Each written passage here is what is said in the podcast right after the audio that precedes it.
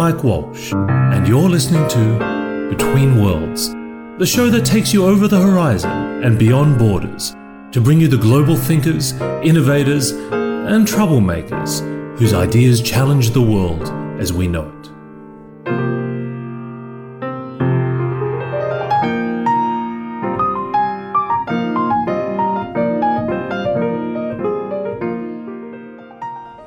There's nothing more beautiful than being on a, on a lovely sunny day in fall in, Yes. in New York City. Yeah, welcome. And especially when you're having a cup of coffee with a very interesting person. And I am indeed joined with uh, Jamie Metzl today. Uh, he is also a futurist. Uh, he's a novelist. Uh, he's a geopolitical and biotech expert. But the thing that I think probably is, is, is most interesting in many ways, aside from the fact he's a senior fellow at the Atlantic Council, is that he writes science fiction novels on the side. Well, it's true. It's true, and it's you know my feeling is like you, Mike. I'm always thinking about where the world is heading, and we happen to live in this crazy time of exponential change. You know, a thousand years ago, two thousand years ago, if you're born somewhere, your life is kind of like your grandparents, kind of like your parents. Your kid's life will be kind of like yours. When we think about how different our lives are than our parents' lives are and, and were, and our children and grandchildren, things are changing so rapidly that if you're not spending a lot of your time thinking about how technology is changing the world and how China is changing the world, you're actually missing something really, really big. And so that's why it's great to have podcasts like these to help people kind of get their minds around these big fundamental changes that are happening in, in the world around us. I, I think that's very true, and, and it, we were talking about this before uh, that in many ways it's easier exploring these things through fiction because when you present the reality of how fast the world's changing as fact, it, people get first they dis- dis- disbelieve you, and then Yeah. they actually believe you and get angry. It's so funny. so, whenever you're giving a talk, and I know, Mike, you give a lot of talks, you get to see the faces of everybody in the audience, but they don't see each other's faces because if you're giving a good talk, um, they're looking at you. And so, when I talk to people about where technology is and where it's going, I look out and everybody has that look. You know, when you open the door to your dark home and the lights go on and all of your friends are there and they yell surprise and you have the, those wide eyes and that open mouth. Everybody is looking that way. And then when I talk about what the implications are and how we're going to change the way we make babies, how we're going to um, to, gen- uh, to genetically alter our offspring, how we're going to shift to a different evolutionary path uh, we've been on for four billion years. You're absolutely right. People just look appalled, and I keep saying like, wait, wait, wait. We're going to cure and eliminate all these horrible genetic diseases that people have suffered terribly with for millennia, and there's all this great stuff. But once people start feeling this fear, it's almost too difficult to reach them. So you write science fiction, as I do, or near-term science fiction. It kind of gets people to, to suspend that that fear because oh, this isn't this world now. This is the world Right. ten years from now. So I'm just going to enter it. I'm not going to judge. And then, like, you can kind of trick people into say, say building a world, letting people occupy it, and then to understand not just that technology is good or bad, it's all of those things. And the, the core thing is what does it mean to be a human being? What does it mean to be a human being now? And what does it mean to be a human being in this world that's changing so rapidly? One of the things I thought was quite curious was that a number of your protagonists and storylines are set in Kansas City. Yeah. And uh, I went to Kansas City for the first time uh, last year, and Well, that's so exciting. Where did you go? Uh, I, I, I ate a fair bit of barbecue. so I had a friend of mine who drove me around, and I actually felt like I was in a David Lynch movie because, yeah, yeah. you know, or, or something out of True Detective because Yeah. it, it's a city that feels like it was a major sort of um, industrial metropolis at one point in time, and and that time is and the technology's moved Right. on. But, but the kind of the uh, the relics are still there. The relics are very much there because Kansas City used to be the endpoint of the, the train that went to the East Coast. So as far as you could get would be Kansas City. So the, the cattle drives would come up from Texas. The cows would get to, to uh, Kansas City, Right. um, where they would be killed and put on the trains, and then they would go to Chicago. Um, or even live and put on the trains to go to Chicago. Then they'd be kind of turned into bologna or whatever, and then that would get uh, sent on. And so Kansas City, we have unlimited space because it's the Midwest. Yeah. And so physical, like we're here in New York, every inch counts. In Kansas City, it's un, it's unlimited. And then when the stockyards closed, um, When was that? Was it like mid 1800s or? Yeah, no, it was later, like beginning of the of the 20th century. People forget it. You know, at the end of I was listening to something the other day. Like at the end of um, uh, of the Second World War, I think there was something like three million mules that were in operation that were doing industrial functions in the United States. So that kind of agrarian kind of using animals to Yeah. drive things it lasted a lot longer than people think. And, and it's, it's funny because it, it, sort of feels like the apex of a, I guess, an industrial technology which sort of hit a dead end. And, Yeah. And, and, It I, was a great technology. You know, it's funny now. Uh, there's all this talk about taking down the Confederate monuments, yeah. and everybody is sitting on a horse because that was the thing. Like that's from Right. from That was the Roman Tes- that was the. Tesla of the time. Exactly from Roman times until 100 years ago. Like that was the thing. And if you like maybe if you were like a really cool guy, you got like an awesome horse. Oh, sorry, you got an awesome horse, and it's just so. It's just how quickly things change. Um, we'll, we'll come back a little bit to that and also to, to biotech. Then we can we can just dump the horse thing. I think we've exhausted that for our purposes. But I want to talk a little. You know, I, I gave a talk recently, and um, and, and the, the senior execs asked, you know, what are the things that you're most frightened of? And, Right.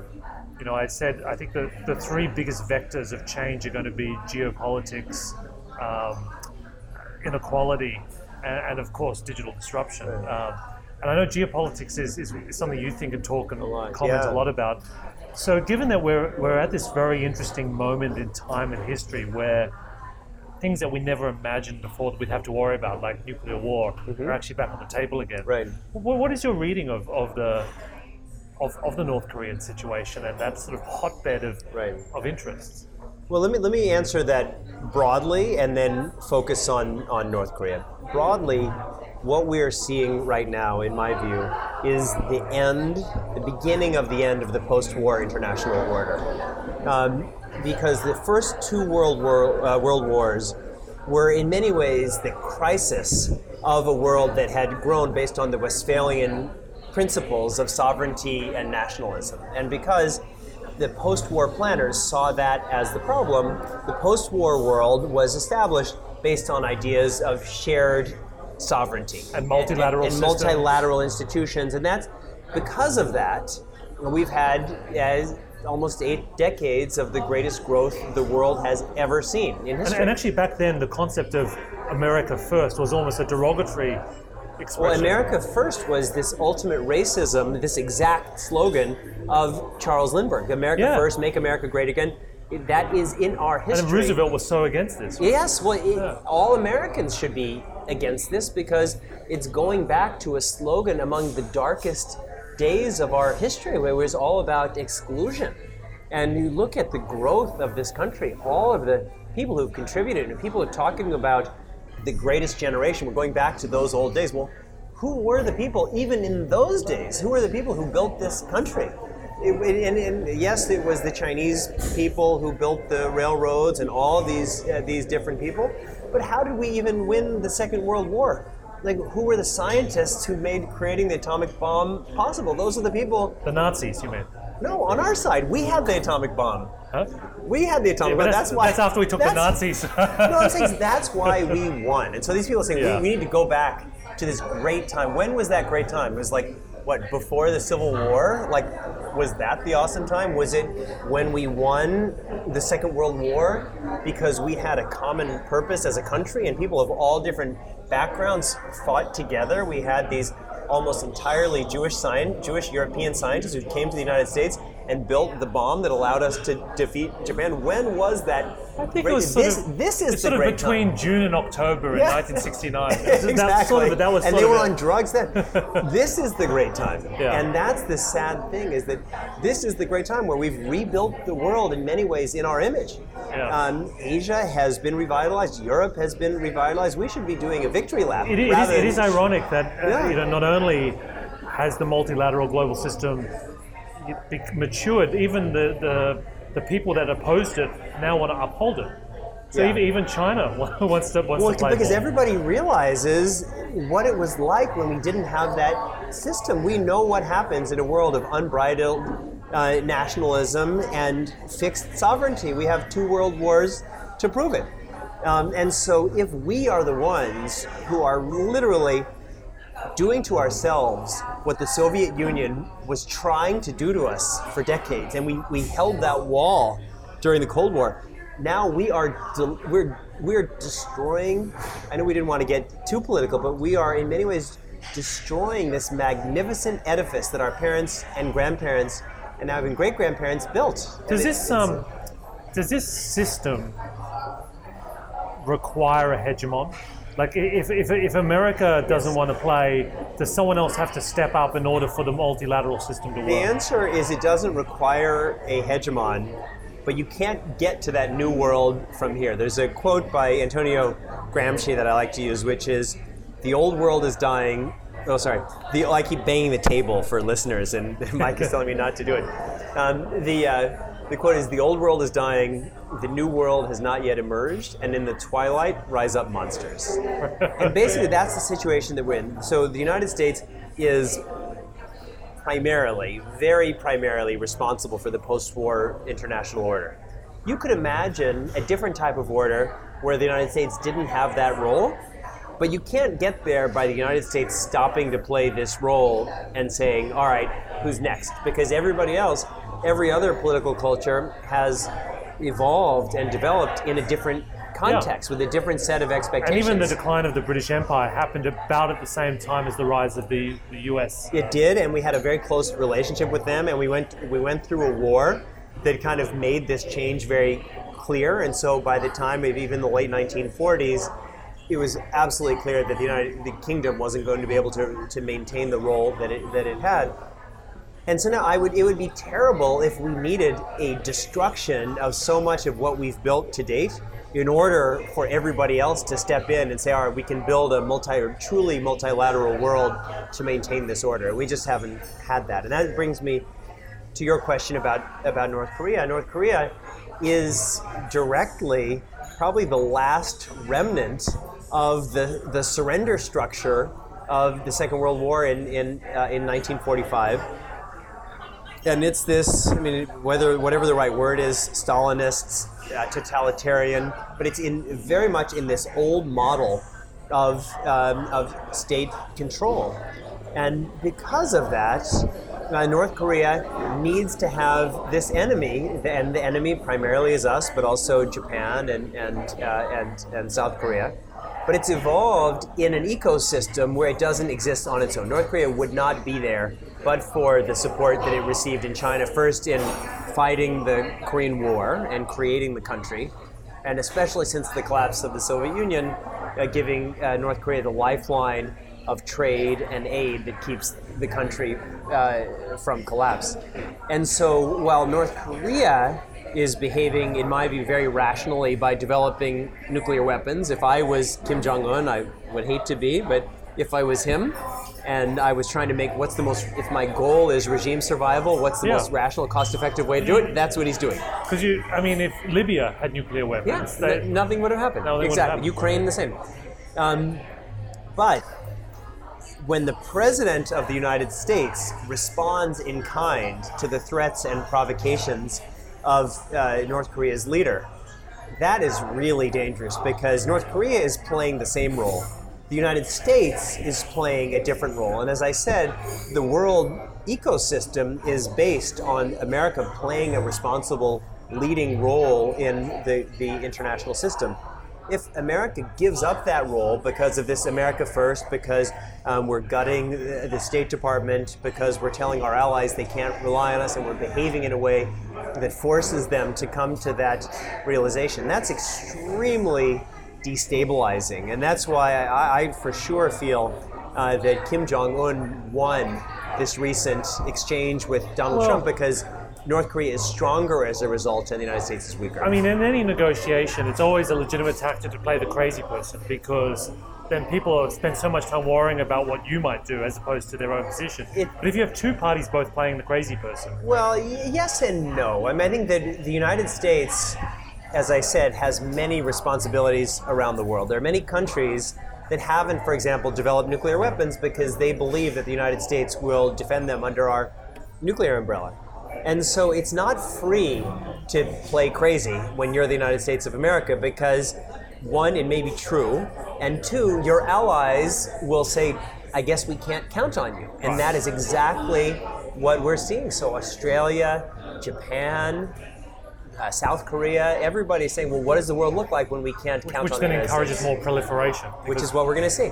Um, during the Cold War, uh, in some ways, although it was terrifying, the predictability of the of the people's positions uh, essentially allowed them to, you know, to circumvent nuclear disaster. Because, Right. You know, you, you could you could break down the as- asymmetry of information by just having a, a hotline. Right, You know, where you could actually call each other and just call the thing off. right. I guess now we have Twitter. Right. Yeah. But, but I mean, so I mean, can you even model the dynamics of Well, on that, the, that's the. I don't want to call it good news. It's the good bad news. Um, so the bad news is North Korea is developing nuclear weapons.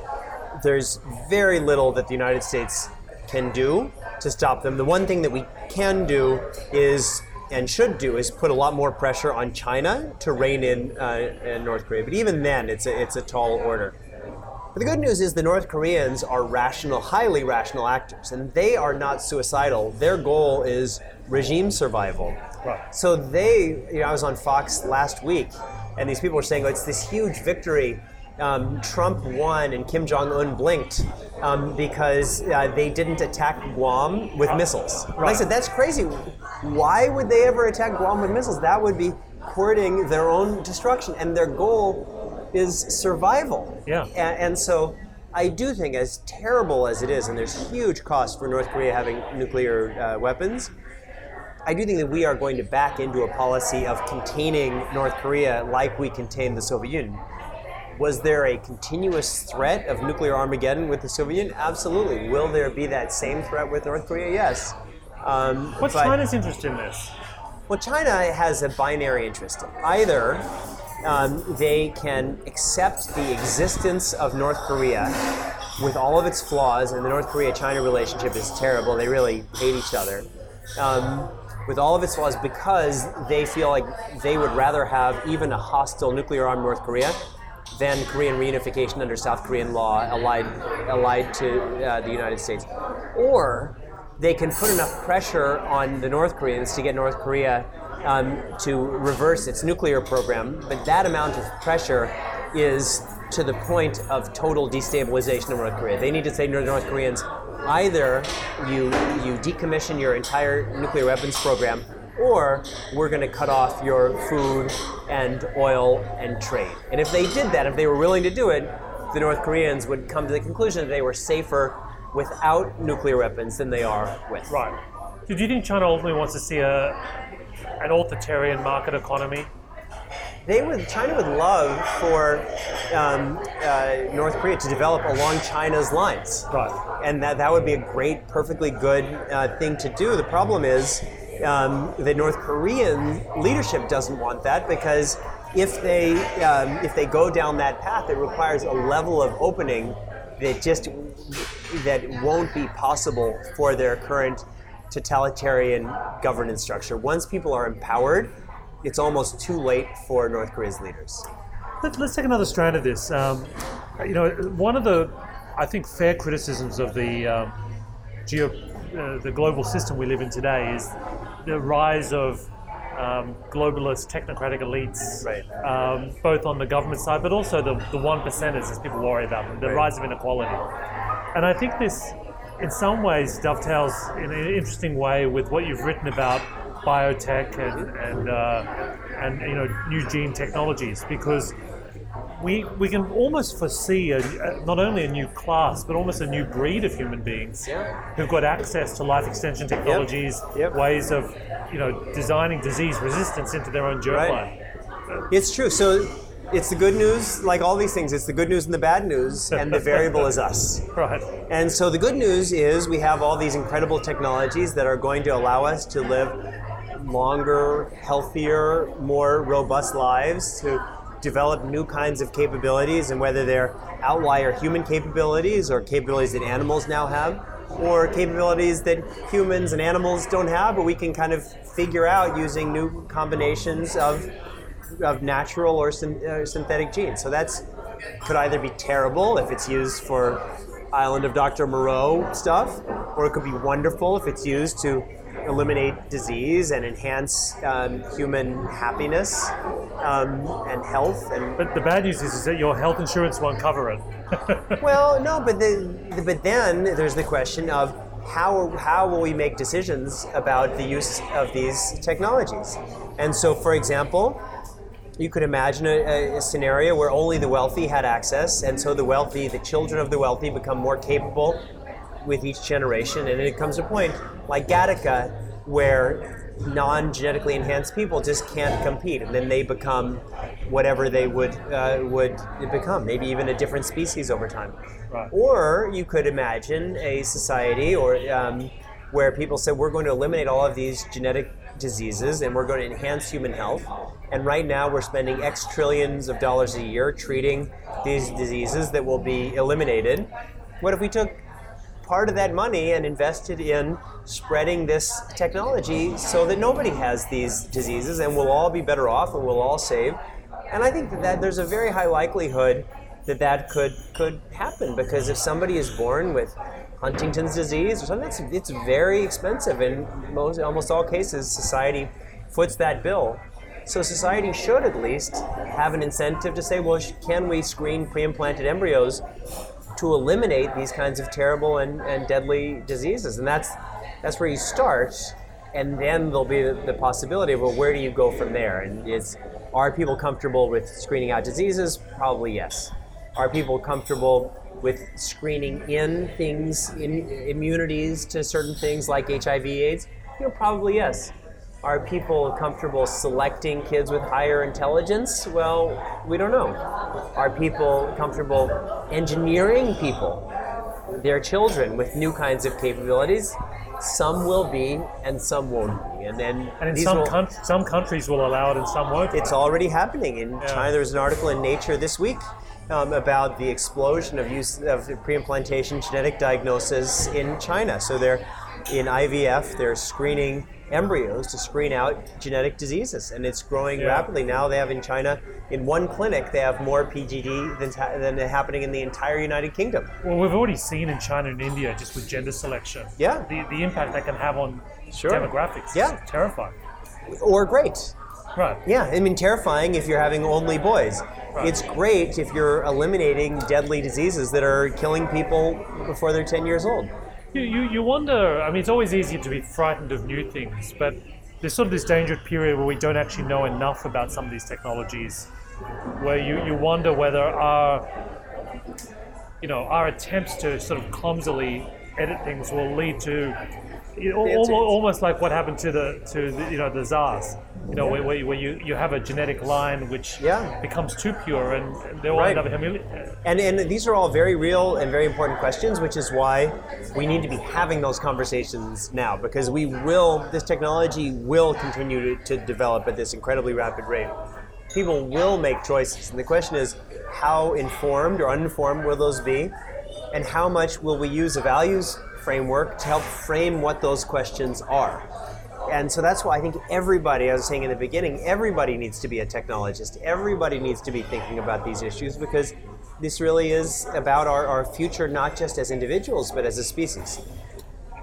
Which of the countries do you think will end up, either because of lax regulation or opportunism, will, will, will be more ahead of the United States in terms of CRISPR and g- genetic modification and biotech? Well, so right now, mean, definitely China, but do you think you also see places like Thailand? Well, you know, it's, it's, a, it's a really it's an open question. So right now, the best science in the world by far is coming out of the United States, and and all of these big innovations they all come out of the of the United States. But there's a real cultural difference and a societal difference and a governmental difference in where we go from uh, from here, and it could be that these technologies end up backfiring in some way, as, as you mentioned, and that the, that the countries that were more cautious in the beginning end up being the winners. And we see that now even with phone systems. Countries that had terrible phone systems um, can then go to advanced phone systems without having all of the, the problems that, that many of us have had along the way.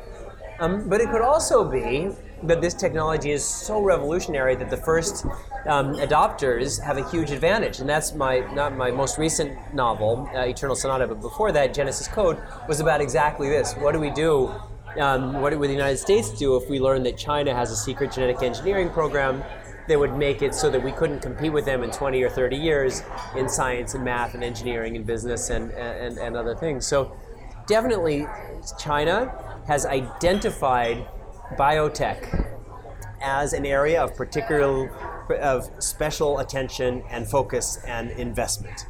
And so I and there's as I mentioned there's a different culture and how to think about the role of engineering just across the board in life, whether Well, it's gonna say, environmental you- or family engineering. You, you don't even need to, uh, you know, have CRISPR created clones to, um, to get Yao Ming. Yeah. you know, to, to cause trouble. You just need to not defund the education system. Yeah, no, no, no. We we are the experts in shooting ourselves in the in, in, in the foot.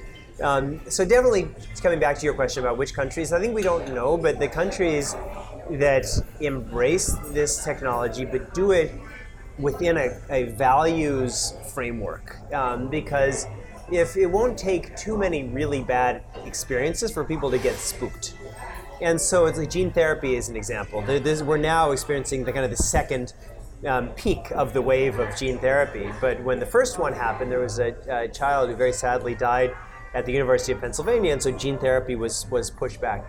So if there are too many errors, that will push things back. But I think that that there that this technology is very real, and we all have a conservative bias because we kind of think of life the way we grew up not the way it could be, or maybe even will be. Um, and so there's just an inherent conservatism in people, which is well founded. Um, but this technology is changing so rapidly. And you look at something like the applications of CRISPR gene editing. I mean, it went from from something that people were using in yogurt Yeah. to, to fundamentally having the potential to transform our species in in a very small number of years. Li- Life extension is uh, probably one of the most socially changing, transformative Yeah. applications of this. And Yeah. you know, the search for eternal life goes all the way back to you know Chinese philosophers eating jade and sitting on the top of mountaintops. You know, Yeah, like- yeah, and So yeah. one of the things that, that I've always been fascinated with is you know what are the broader economics and social implications of of people living longer because we we're actually just not really you know everything from inheritance to, to the Yeah. concentration of wealth we're not really geared up for people to live beyond really 100 Yeah, yeah. Well, we live in this world where everything is based on this kind of agricultural, this you know, agricultural phase of being, and so there's Yeah. a certain retirement age, and we're kind of sticking to it. But life is getting longer and longer, and it's been for the last hundred years. and you little- see in japan the, the consequences of war where people live too long and don't Yeah. give up their jobs Yes, but maybe we're so two points. I'll come back to that.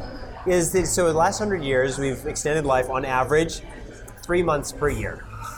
Recently, because of, of sadly, because of, of the drug problems and in the United States, the United States that's leveled leveled out a little bit. Um, but that's going to continue, and it's probably going to to accelerate. And so we're going to need to think differently about the life cycle than we've than we've had. Certainly, I think it's great that people people shouldn't give up their jobs if they love those jobs. But if we're having a problem of not having enough spaces for other people, we need to think differently about work. And there are things that right now we don't call work, or maybe we don't value, like human interactions. Uh, like visiting relatives, all these kinds of things. But it could easily be, and I think it probably will be, there's certain functions that today we see as incredibly complex and highly valued. And whether it's people who are great at abstract math or uh, people who are really great at seeing patterns in, in financial numbers or whatever, that those will all be commoditized skills. And we really won't value them that much because no human will be able to compete with a computer. But it could be that there are things that are uniquely human, like love and empathy and poetry, um, that we'll value more. And we'll, there will be things that we don't call jobs, we call, oh, isn't that nice? And those things will be jobs. And there are things that we call jobs, and they won't be jobs. And the reason I, that's connected to the longevity issue is that as people live longer, like we're going to need things for people to do, and that doesn't mean that everyone, every hundred-year-old, should be working at the 7-Eleven. Like they, maybe there's all there's all sorts of things, but we can't stick with this you think there'll be agrarian an uber, concept. an uber for friends you know, I think they already have it. It's called the da- dating apps. Called Tinder. exactly, exactly, for sure. But they must have. I don't know if it exists. Like people who are have like Friender, or let's say you just want to have one conversation. I, I mean, in, in, in, in serious terms, I mean, home care is a hugely growing Yeah. industry.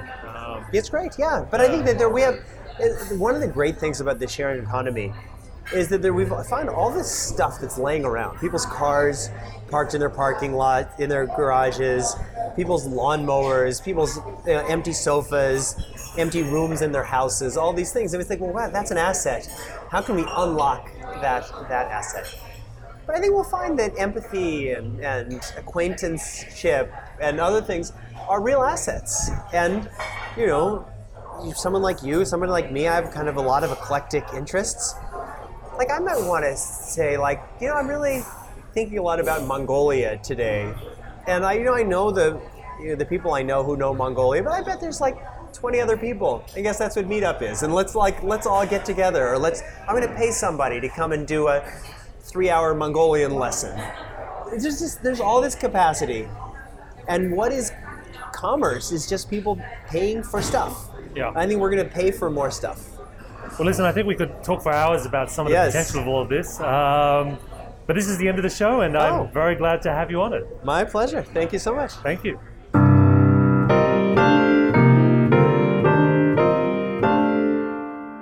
You've been listening to Between Worlds. For more episodes and information on how to subscribe to our podcast, please visit www.mike-walsh.com slash betweenworlds.